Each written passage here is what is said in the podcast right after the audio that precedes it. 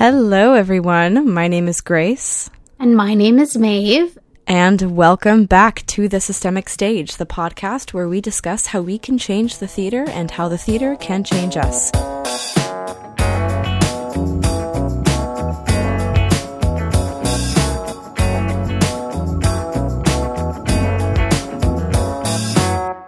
For this episode, we are joined by Dr. Reza Mirsajadi to discuss the intersection of critical race studies and the Middle East and how we can utilize pedagogy as a form of activism.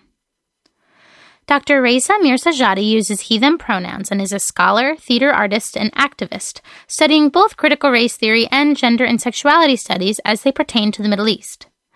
They are an assistant professor of theater studies at the Theater School at DePaul University. Their current work focuses on contemporary Iran and the creative work of its directors and playwrights from 1997 to the present. Dr. Mirsajadi is committed to using their research, pedagogy, and art as forms of activism. Dr. Mirsajadi is an incredibly talented and prolific artist and scholar, and we are so excited to share with you our conversation with them about their work and the reasons behind their activism. So, with that, let's get into it. Well, thank you, Reza, for being on our little podcast. Welcome. We are so excited to have you on. Um, I don't know really anything about your specialties, so I'm I'm super excited to learn and have a fruitful conversation about all of the things that you do and the things that you specialize in. So thank you. Thank you so much. well, I'm so excited to talk with both of you about it, and I'm so glad that there's interest in it because for a very long time, uh, I had to fight for people to understand why it's important. Mm. Uh, so thank you so much for reaching out to me and uh, for this offer. I can't wait to talk to you. Absolutely. How, how when did that um when did you find that shift where people um started becoming in, as that recent like with the with the um, Black Lives Matter movement arising or is you know when when did you um stop fighting for that sort of attention? Uh, uh, it's been, I mean, in, in some ways, it's still an ongoing process, really. When I was in undergrad, I uh, eventually, when I transitioned to being a theater major, I decided that for my uh, my senior thesis, I wanted to write about Iranian theater, which is something that none of my professors had. Uh, I had never even uh, not once in a theater class had the Middle East come up as a topic. Mm-hmm. Uh, yeah, not in my theater and, classes either. So yeah, I've exactly. had a few, but so I know that they're rare, and my professors would always mention like, remember this because it's important that you know this. Yeah, exactly. So there was that sort of sentiment, and this was back in 2010. Mm-hmm. Um, so I decided that I was going to try and do what I can to research and see what Iranian theater there is, because as someone who is Iranian, who's half Iranian, I really deeply identify with that part of my culture. Um, and it was interesting to me how when I would go and visit Iran, I would see that theater is happening, but in the broader world, people didn't seem to recognize its existence. Um, so I started uh, doing my research in undergrad, and I continued it in grad school. Um, and there was a very small cohort of us, of graduate students, and a few people who are on faculty uh, in U.S. and North American universities doing this sort of work. Mm. Um, but it wasn't until um, I would say for me, until we grouped together and started um, the Middle Eastern Theater Focus Group through the Association for Theater and Higher Education, which was two years ago, that it was more widely recognized that there's a lot of work happening, that people should be doing research on it, and that professors should be teaching this work, that theater companies should be producing this work. Um, it's still sometimes a struggle. Yeah. Uh, yeah, and I assume that in most theater history classes and most dramatic literature classes, the Middle East is still sort of excluded. Um, but we are slowly changing the narrative. That's wonderful. Yeah, I got my I, I just received my BFA in acting, and Maeve is much more of a scholar than I am. But I, I took a a couple classes, and it's well now in retrospect, I'm realizing how heteronormative, how white, how, you know, Christian our, you know our, my my education was in terms of theater history.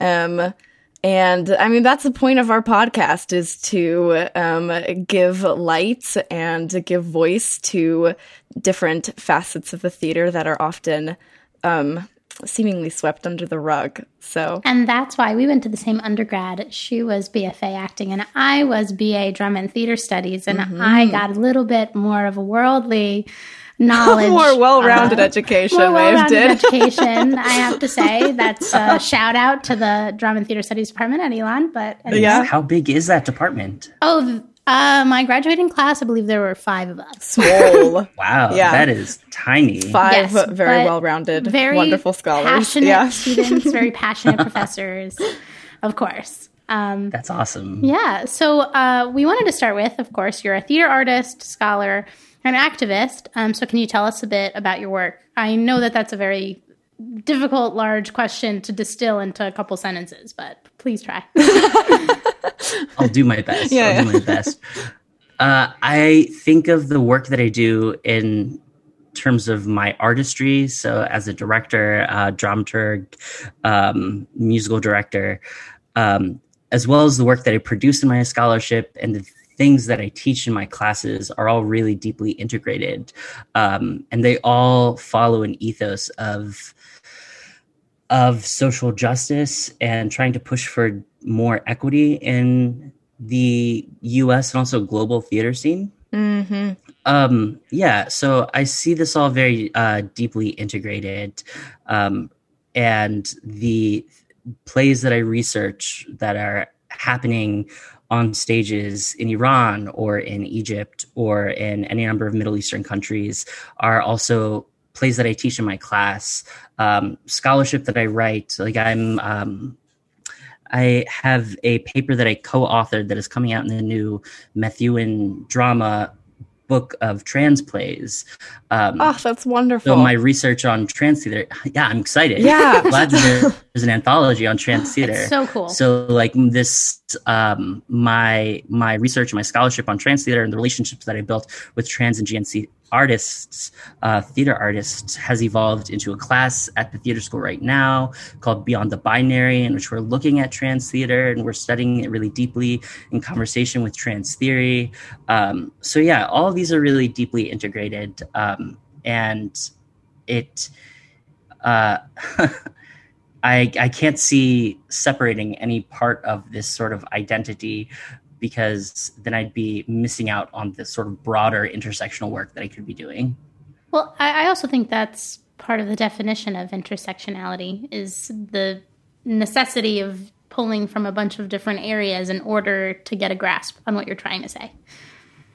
Right, exactly. The more intersectional and also interdisciplinary mm-hmm. you can mm-hmm. be, the more more we are able to understand the real complexities and nuances of the world we live in because there are always so many factors impacting everything um, all the theater that is being created everything that we learn about and the way that we engage in our daily lives hmm that's wonderful. I mean, well, it's it's also just like so poignant because I mean, theater is a reflection of humanity, and it would be a disservice to not acknowledge the you know the many different layers of um, intersectionality and interdisciplinary um, studies in terms of your sexuality, your race, your ethnicity, your identity, and um, it's so important to be a well-rounded artist in those ways in order to fully have a grasp on um, all of those things and to further our world into a more accepting and equitable space.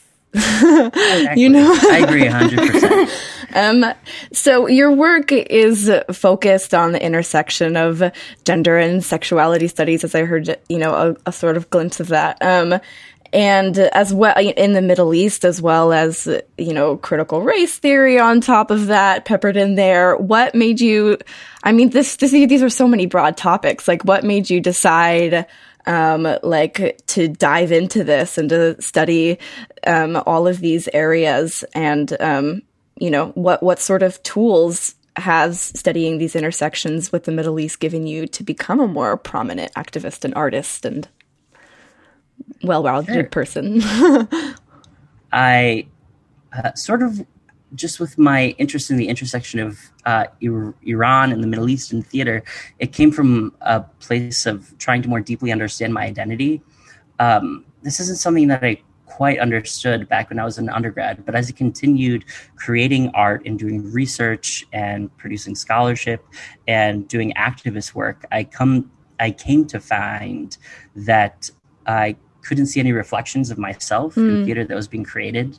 Um, I couldn't see reflections of a lot of people who are deeply complex and intersectional in theater that is created. Um, and then when I would go and I would read, for instance, Middle Eastern studies, um, there would always be a sort of very deeply political lens there, um, and a lens that equates, for instance, the Middle East as a as a space where it is impossible to exist as a as a queer person, as a trans person, as a person um, who is you know female identified and female empowered, uh, mm. as an ethnic and minoritarian and religious other.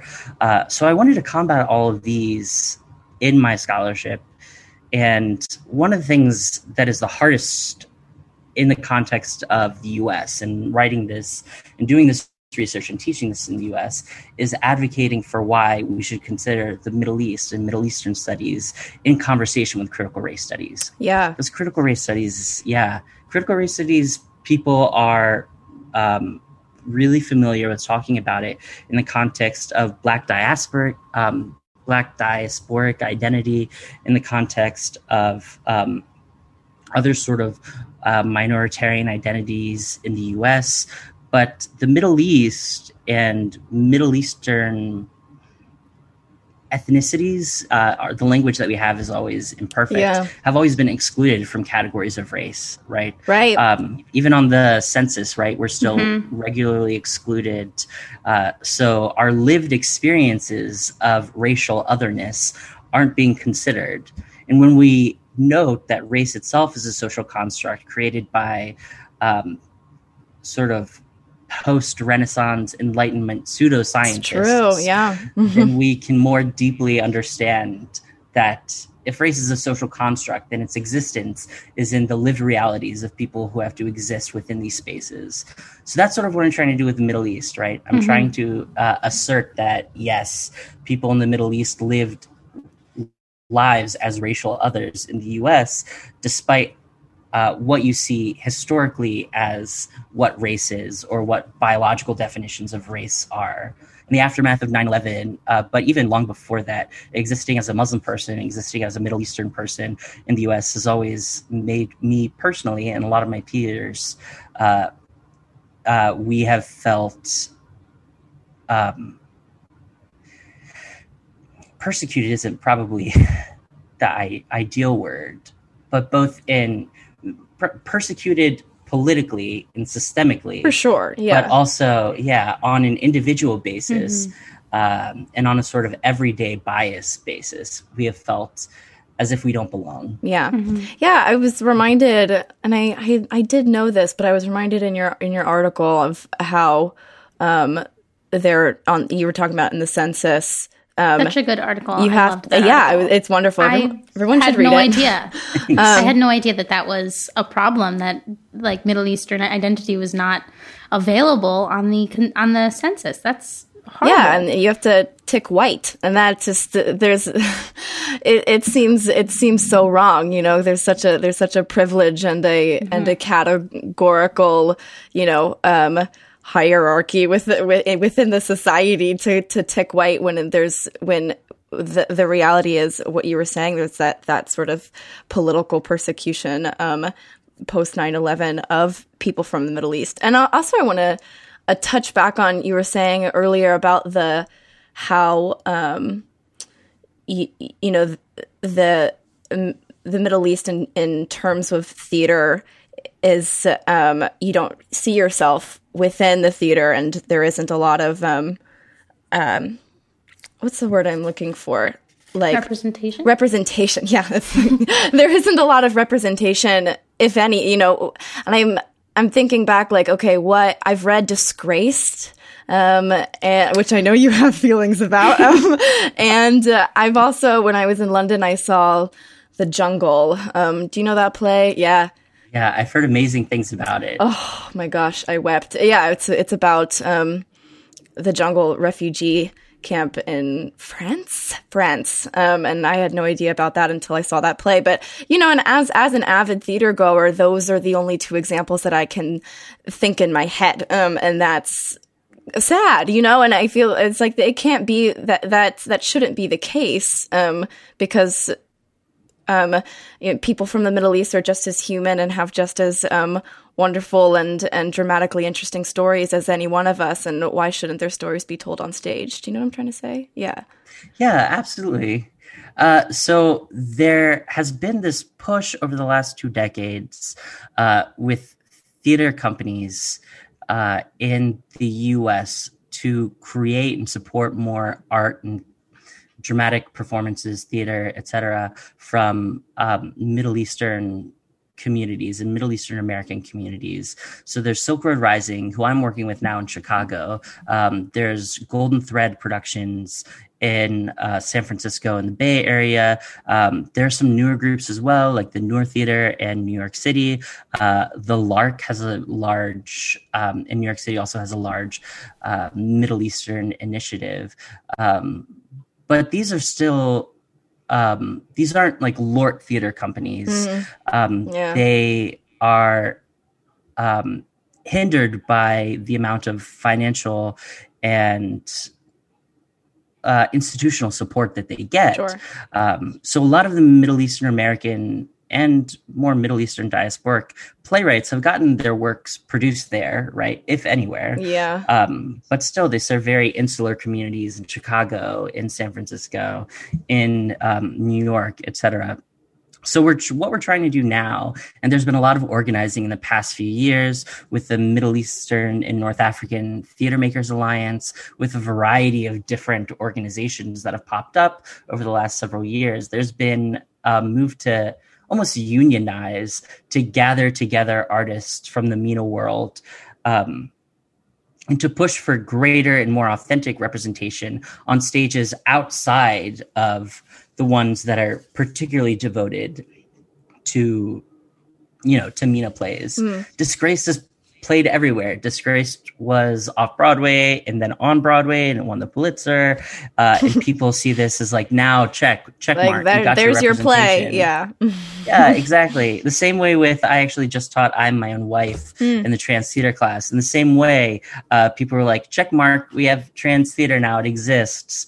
Uh, but the way in which it's constructed and its representation of trans identity is really deeply problematic in a similar way as disgraced.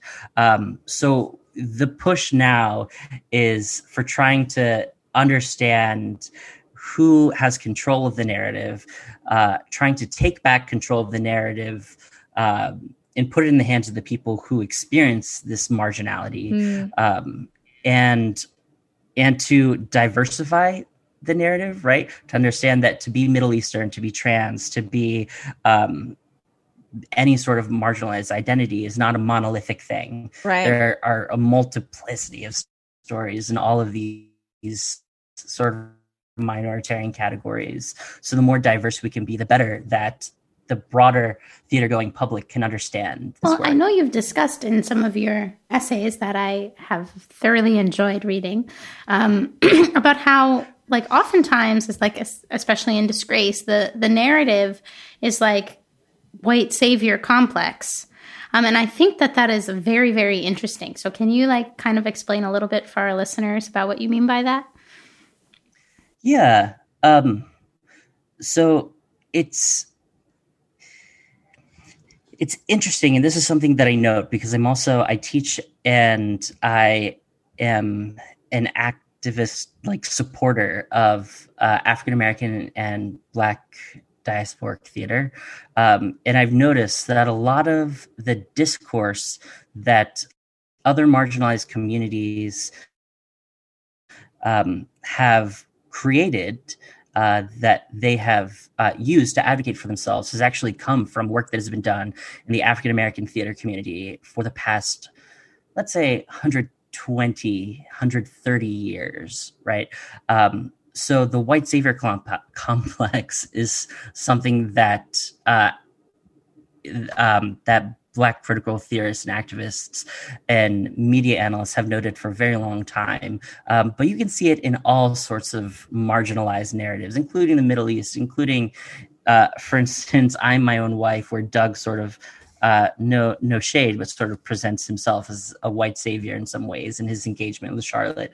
Um, but there is a way in which having in which it having a uh, the white savior in these terms makes audiences who immediately would feel uncomfortable seeing someone on stage who is not familiar to them and who they can't discern, whose internal life they can't fully um, read.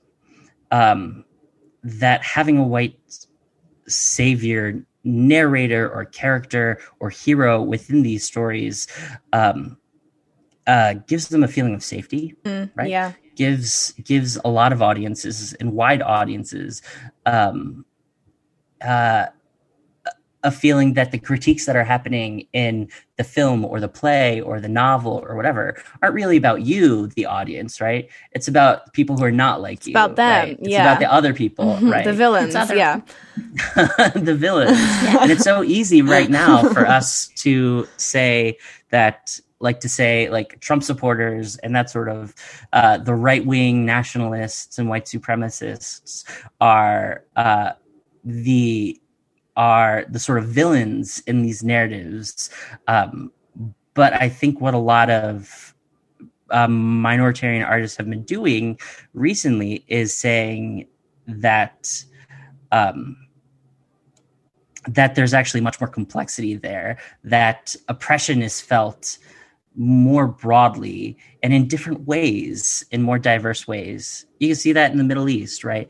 Um, when, and I wrote about this in one of my articles, but the ways in which Trump was talking about the Middle East in 2016 Mm. were not that different from the ways in which Hillary Clinton was talking about the Middle East. Yeah. They're just couched in different terms. Right. Mhm. They're all funneled through this militaristic lens. Yeah, and it's dangerous because that, you know, um influences then our implicit biases on, you know, how we feel about um a d- different different folks because of when you know because of what we hear on the news because of the um, plays that are produced and because of the the media that we consume um, and you know at the same time it's it's difficult because there is a um, you know, a systemic and historical structure that is it's pretty im- seemingly impenetrable. And you were talking about the um, trying to change the narrative, and that's I, it's such, it's such a big task, you know. And it, it's like oh, I'm thinking about like how do you do that? Um, and it's this is like a you know it's monumental, um, but also What's particular? so important. Oh, I'm sorry. I no, I, that's all I was gonna say. Is that it's important. yeah, you go. yeah, I'm just saying it's it's particularly difficult when, uh, in order to get produced, right, Mm. you have to cater to people who have money, which are institutions and institutions, capitalist institutions that have benefited and profited off of white supremacy. Yeah. right. And who Uh, want so, to make yeah. money off of the wealthy audiences who often happen to be upper middle class white people. Right. So, how do you navigate those tensions Mm-hmm. of capitalism and white fragility when you're also trying to more authentically advocate for yourself and your own representation? Um, so, these are the things that we're trying to navigate uh, as minoritarian artists, artists broadly, whether it's racially, gendered, uh, sexual, uh, minoritarian, uh, disabled, and differently abled, neurodiverse. Um, this is something that a lot of different groups of people are dealing with um, in similar ways and not always as interconnected and um, allied as we should be. Yeah, I think uh, you know you bring up a a great point in that that you know I think and in the theater we um sort of put on and we talk about this a lot in this on this podcast if we put on this sort of mask that is like we are the liberal, open-minded people who are bringing art and diversity to the world. And it's like that's you know we have to recognize that there is white supremacy in all of our systems and all of our structures. And the first step is to acknowledge it and not to deny the fact that we are, um, you know, perpetrating this system of oppression. Um, and that we need to make changes in order to move forward and to in- include, you know, be more inclusive, be more equitable, be, um, you know, less oppressive. And it makes me so frustrated, you know, how, how our industry sort of, um, does that. And when it's just not the reality at all. Yeah. I yeah, I agree. I think you put it really well. And I also think that now thankfully we are in a moment when lots of different institutions and theater organizations um, and university systems et cetera are realizing that this is something that needs to change right now. Yeah. Mm-hmm. yeah absolutely. Oh so i am very curious because i am a scholar. I am uh, obtaining my master's right now um, Ooh, in theater. thank you. Um, and so because i'm a, a, a you know scholarly nerd. Um, I really am curious about your about your specific focus on contemporary Iran and the theater from and its theater from 1997 to the present. Um, so, can you tell me a little bit about why you chose like that specific subject area? Why contemporary Iran? Why 1997? And like what you have discovered in the process? Oh, absolutely, absolutely.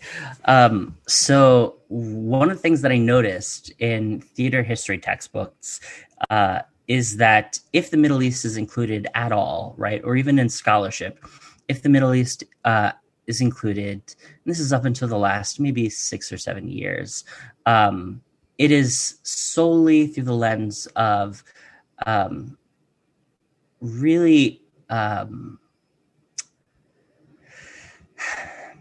orientalized narratives about theater, uh, very exoticized narratives, um, and portraying the Middle East as distinctly other. So I'm thinking specifically of, of, something like Taziyeh, which is an Iranian performance tradition, or more broadly, a sort of Shia Muslim performance tradition that reenacts uh, like a sort of passion uh, or a passion performance reenacts the martyrdom of uh, one of of of Imam Hussein at the Battle of Karbala, and this happened in um, the uh, um, 1200 years ago. So it's a reenactment that happens every year, and it started maybe 300 years ago in Iran, and it still happens today. Um, but it's a very distinct kind of theater. Um, and very simplistic in a lot of ways. And I don't mean to to denigrate it, but it is very simplistic in a lot of ways. Um, and the ways in which people have written about it have see have uh, in the West uh, has sounded a lot like, oh, look how um, primitive uh, look at the primitive theater that still is happening in Iran and in the Middle East. Uh, so my my attempts in graduate school were to push against that narrative, to say that yes, there's a lot of very modern theater and modern drama that is happening on Iranian stages in particular. Um, and I, the focus on Iran is simply because I speak Farsi and I don't speak Arabic uh, or understand Arabic to nearly the same extent as I understand Farsi. Um, so that sort of pigeonholes me when we're in the Middle East because sure. it's the only country that deeply, yeah deeply Farsi.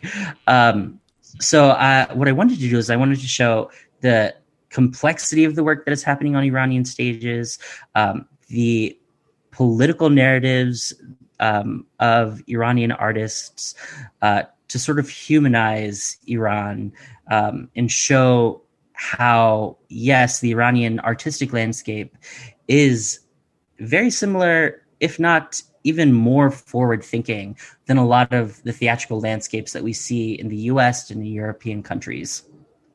So that's where this started.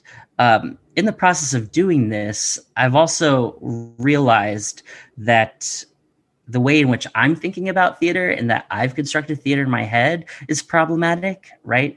Um, that so this is going to be the addendum to all of this when I write my book.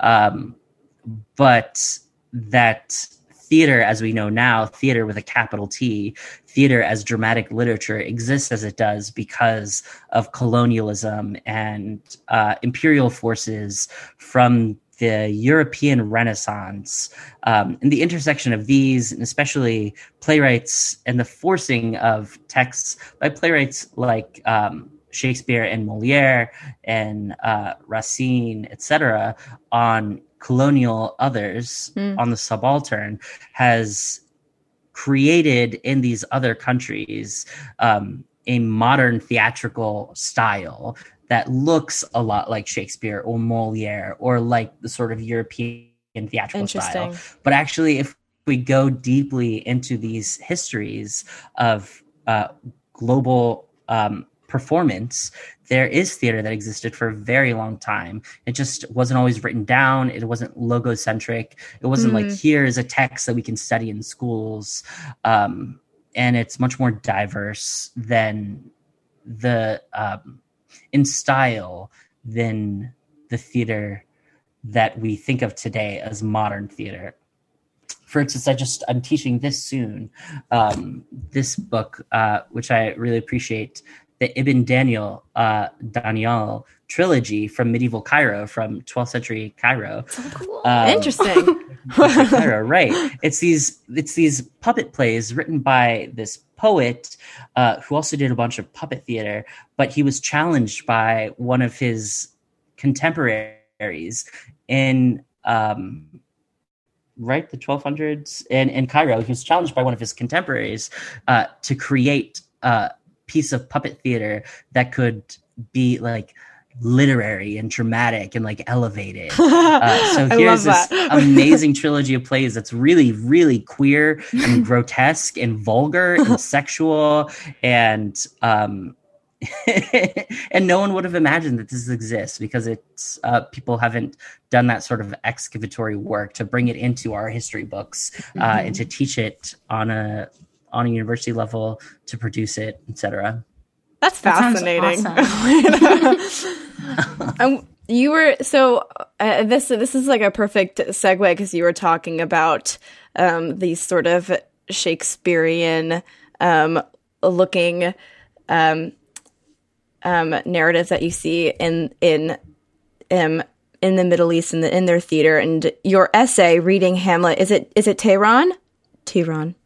Yeah, Tehran. Tehran yeah. Um, reading Hamlet in Tehran, neoliberalism and the politics of poli- um, politicizing discusses how um, Shakespeare is currently the most frequently produced playwright in Iran. Um, and even famous Shakespearean scholar Stephen Greenblatt, who very problematically discussed the prevalence of Shakespeare in Iran. Um, you know, can you tell us a, a bit about this trend? You know, elaborate more on that and the significance of this prevalence in terms of understanding the state of contemporary Iranian theater and its relation to critical race studies? That's a big question. Yeah. I'll, I'll try and uh, explain as succinctly as I can. Sure. And we'll also so, link the the uh, article so people can just great. read it. yeah. Amazing. Uh, so yes, uh, it's actually not. It's it's more broad than Iran, Shakespeare's popularity, mm. right? Um, well, MIT yeah. has a well, uh, well yeah. of course, right?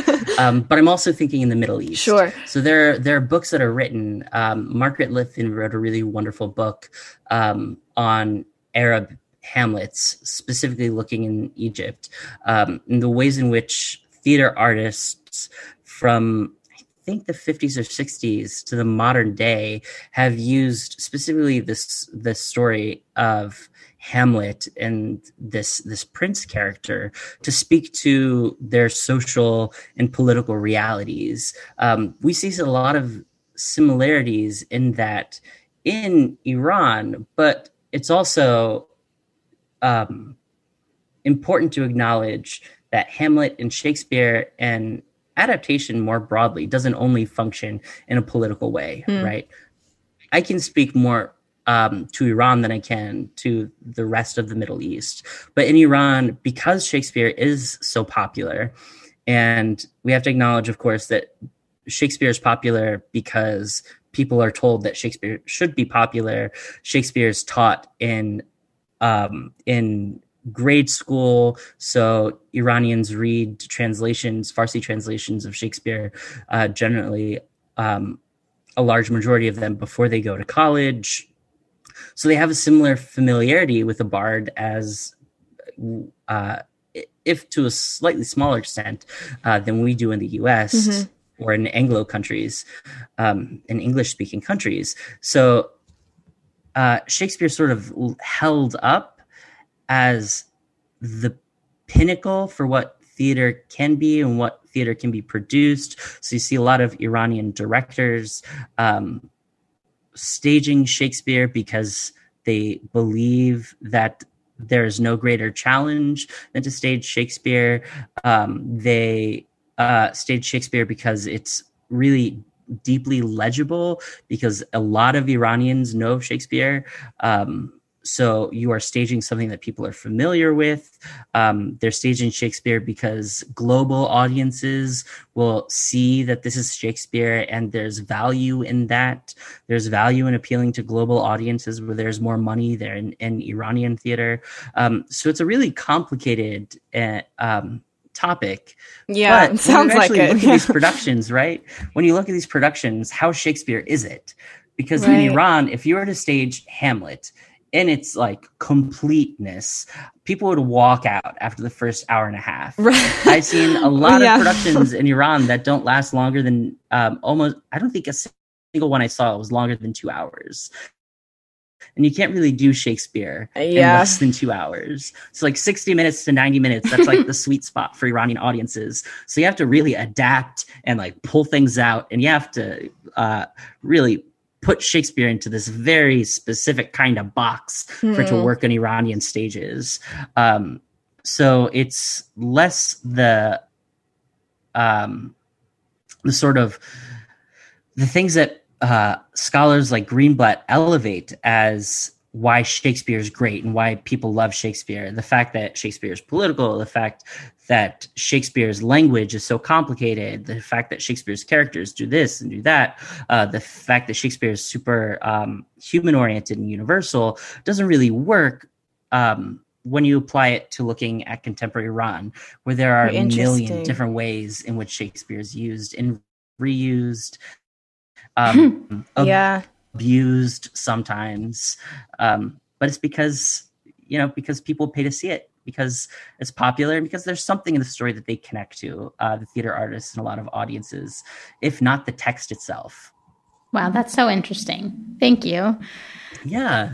Um so sure. i find this super interesting um, you are the founder and chair of the Middle Eastern Theater Focus Group at the Association for Theater and Higher Education. That's so this so is a wonderful, cool. yeah, it's a wonderful online community for theater artists, scholars, and educators invested in work from and about the Greater Middle East and its diasporas.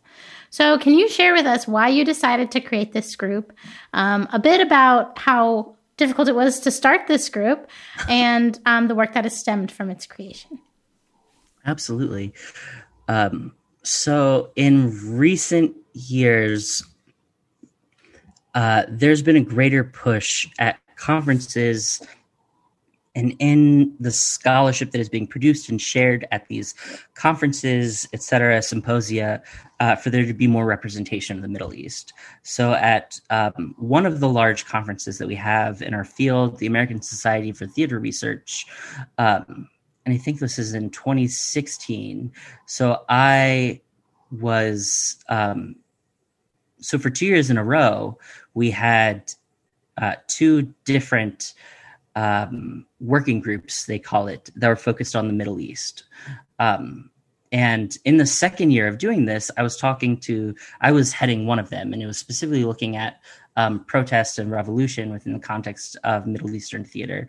And I talked with uh, my my good friend um, Samer Al Saber at who is now at Stanford and who is leading the other uh, working group on the Middle East, and I was like, so should we like have conversations about what we are doing and what these two different groups in the same conference are doing? Should we talk about how we can collaborate so that in future years we don't have two competing organizations trying to do this? Um, and out of that came this idea that the institution of ATHE, the Association Association for Theater and Higher Education, which specifically has focus groups uh, similar to like affinity groups or mm. focus groups for um, specialized uh, research and networking, etc., in various minoritarian groups. Um, out of that came the idea that we should advocate uh, and push to create um, a Middle Eastern theater focus group so that we can connect artists and scholars and teachers um, who are doing this work separately in their like own little in in their rooms in their houses in their universities but not actually talking to one another about it uh, out of that I, I spoke with Harvey Young, who was the president of ATHE at the time. And um, Harvey was like, okay, well, this is a long process. If you're into it, you have to get 250 signatures, which is about a quarter of the thousand people who are go to the conference every year. Uh, you have to write up these uh, this essentially a, like a constitution for your group. Uh, you have to have elections. You have to do this, that. Oh my goodness! Appeal to the board. It's like it a sorority. A yes, it was complicated.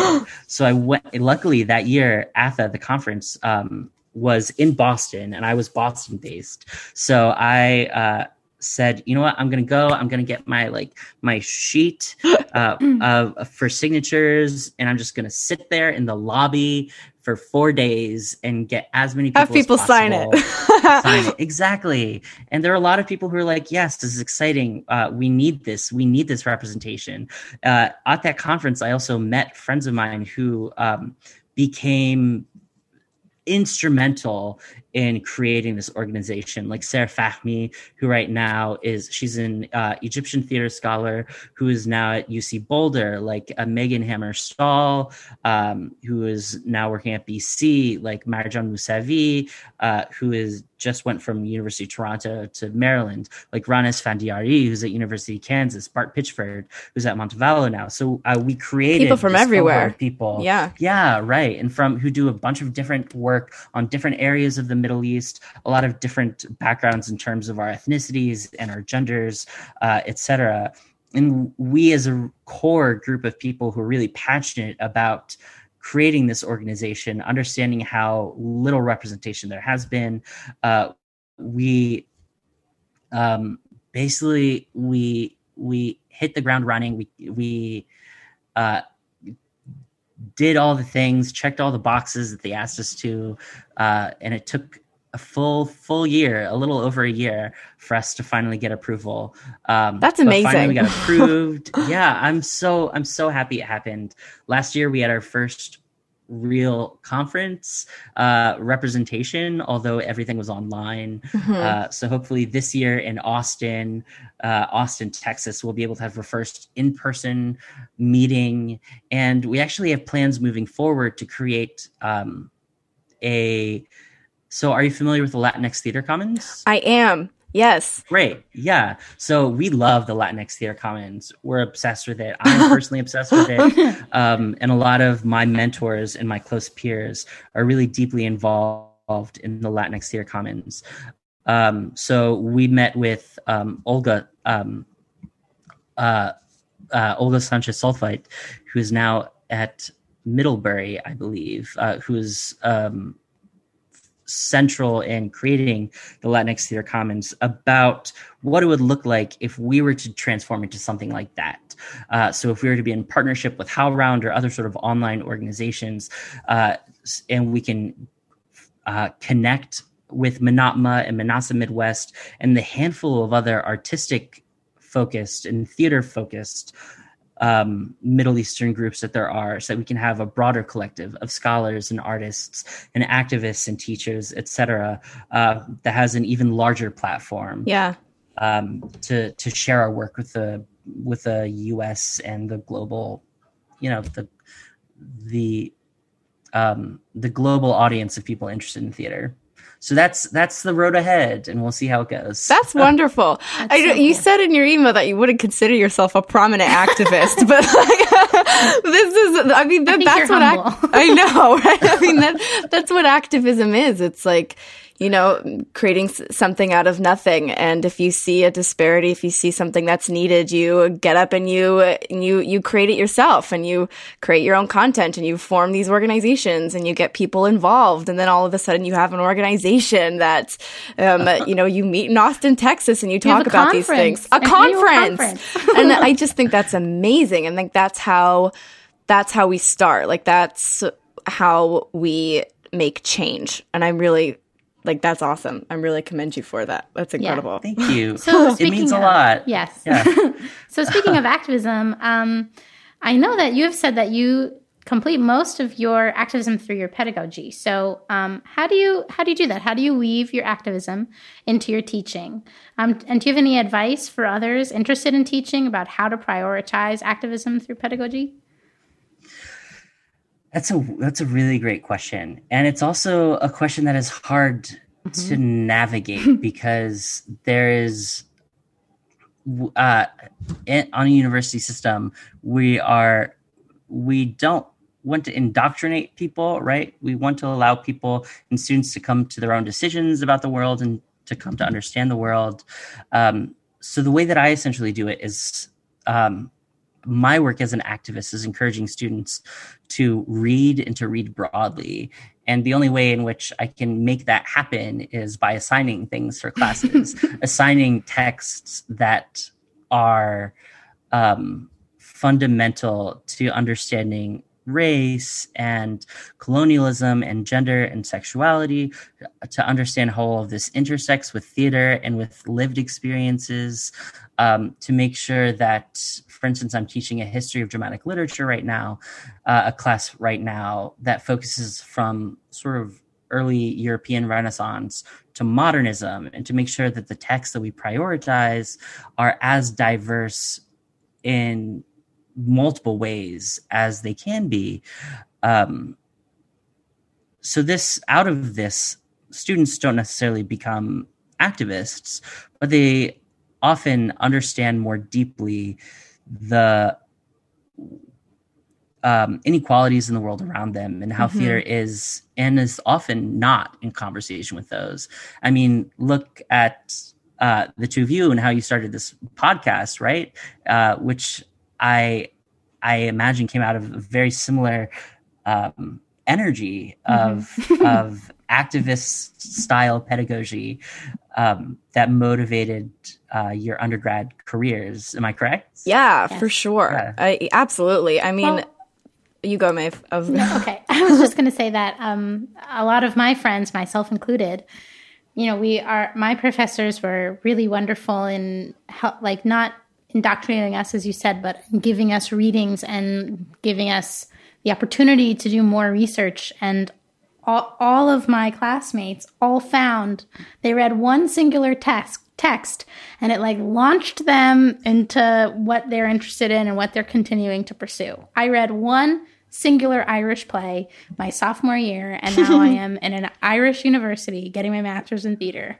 It's like that's the kind of thing that is I think what how teaching can be so impactful and so powerful and so inspiring. That's so cool. Yeah, I, well, I was I was gonna say it's amazing what education can do. And now that I'm out of education, I'm finally understanding the importance of it. um, and, and, you know, I mean, I grew up in a very, white education, even up, even including college. I've I grew up in that sort of uh, privileged, affluent um, environment of um, upper middle class, upper class white people, and even and but you know it wasn't even until like my my senior year of college where I realized that like oh you know my education can really shape me to um, have different perspectives of the world around me and um, you know that can propel me forward in um, educating others about, um, you know, the different injustices that we have and, and, you know, allowing people to, you know, and that, that's what started this podcast is making space for people to tell their stories. Cause I'm realizing all of, you know, as, as open minded and as liberal as I, as I consider myself to be, we're still so, um, you know, misguided in our privilege. And we, um, you know, I wanted to create a space where people um, are allowed and safe to tell their stories and to um, elaborate on the different things that they experience and their passions. So, you know, it's true of, of how um, education can really um, influence you and shape what you do and what you're passionate about. So, yeah, and Yeah, so powerful. um, as you explained that you mostly just leave it to the readings that you assign and have your students explore for themselves, which I think is so ideal. Um, do you have any suggestions for us and for our readers who are interested in your area of study? Sure. Uh, I mean, we already I know, yeah, I know it's like a He's big, like, yeah, big question, but like, like plays, productions, TV shows, film, theories, like scholar scholarship, anything you got. If you if you feel passionately about it, you want to share with the world, please share with us. Absolutely. Uh, so one of my favorite texts is um, this. It's by uh, Dr. Loomba. I have it somewhere on my desk, but it's called Shakespeare, Race, and Colonialism, uh, and it talks about the intersection of here it is. Um, it talks about the intersection of post-colonial studies and critical race studies and Shakespeare and how this sort of how Shakespeare has created um, a a has has shaped um, colonial others and racial others um, to see themselves in Shakespeare's eyes, as opposed to often um, as they're more authentic and um, more personally like self-loving um, self-compassionate selves. Hmm. um, so there's shakespeare race and colonialism. Um, i love all of the works and writings of um, suzan-lori parks and i try in every class i assign for them to read new black math which i think is so deeply powerful that article. Mhm. um, the brother sister plays is uh, my favorite trilogy uh, and some of my favorite plays. Um, but they get really deeply at the intersectionality of our existence. And i'm looking right now at my my some, some of my bookshelves but like the hungry woman by Cherríe Moraga uh, is something that i'm deeply obsessed with um, and honestly, so much of the work that is put out, the scholarship and the writing that is put out on HowlRound, I think is what we need to be reading right now. yeah. Um, yeah, scholars have a um, complicated relationship with outlets like HowlRound or American Theater Magazine or others that aren't necessarily peer reviewed, quote Sure. unquote, in the same way as um, academic journals. But often these online and more public facing outlets are the areas where the people who are doing the most necessary activist work have um, have their writing published and where it can influence the most people. We love Howl Round. That's how we found you. Right. Oh, I mean, awesome. yeah.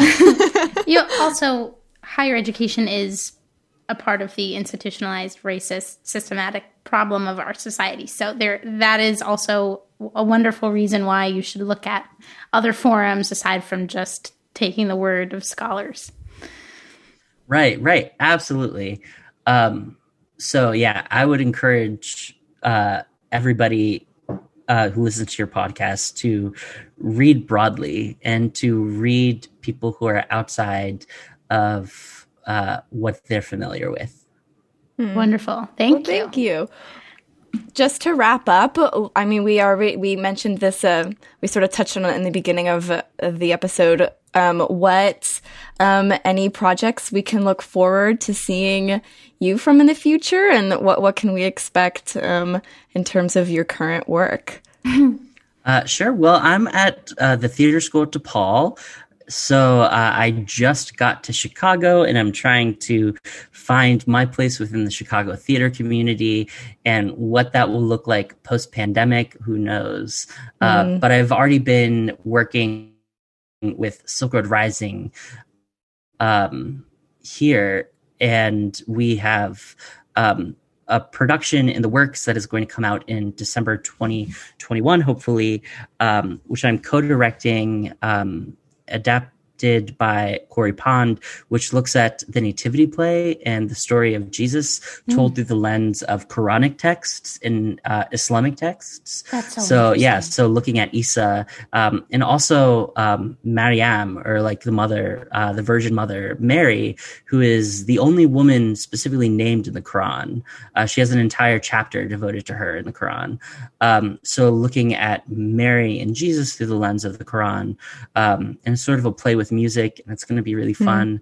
I'm working on some other projects that look at um, that look at anti-blackness in the Middle Eastern and uh, Muslim communities in the U.S. In terms of scholarship, I have um, an article that is coming out in an edited collection that is about theater history and um, the double the double bind of inclusive pedagogy within theater history and how we can make theater history classes more equitable.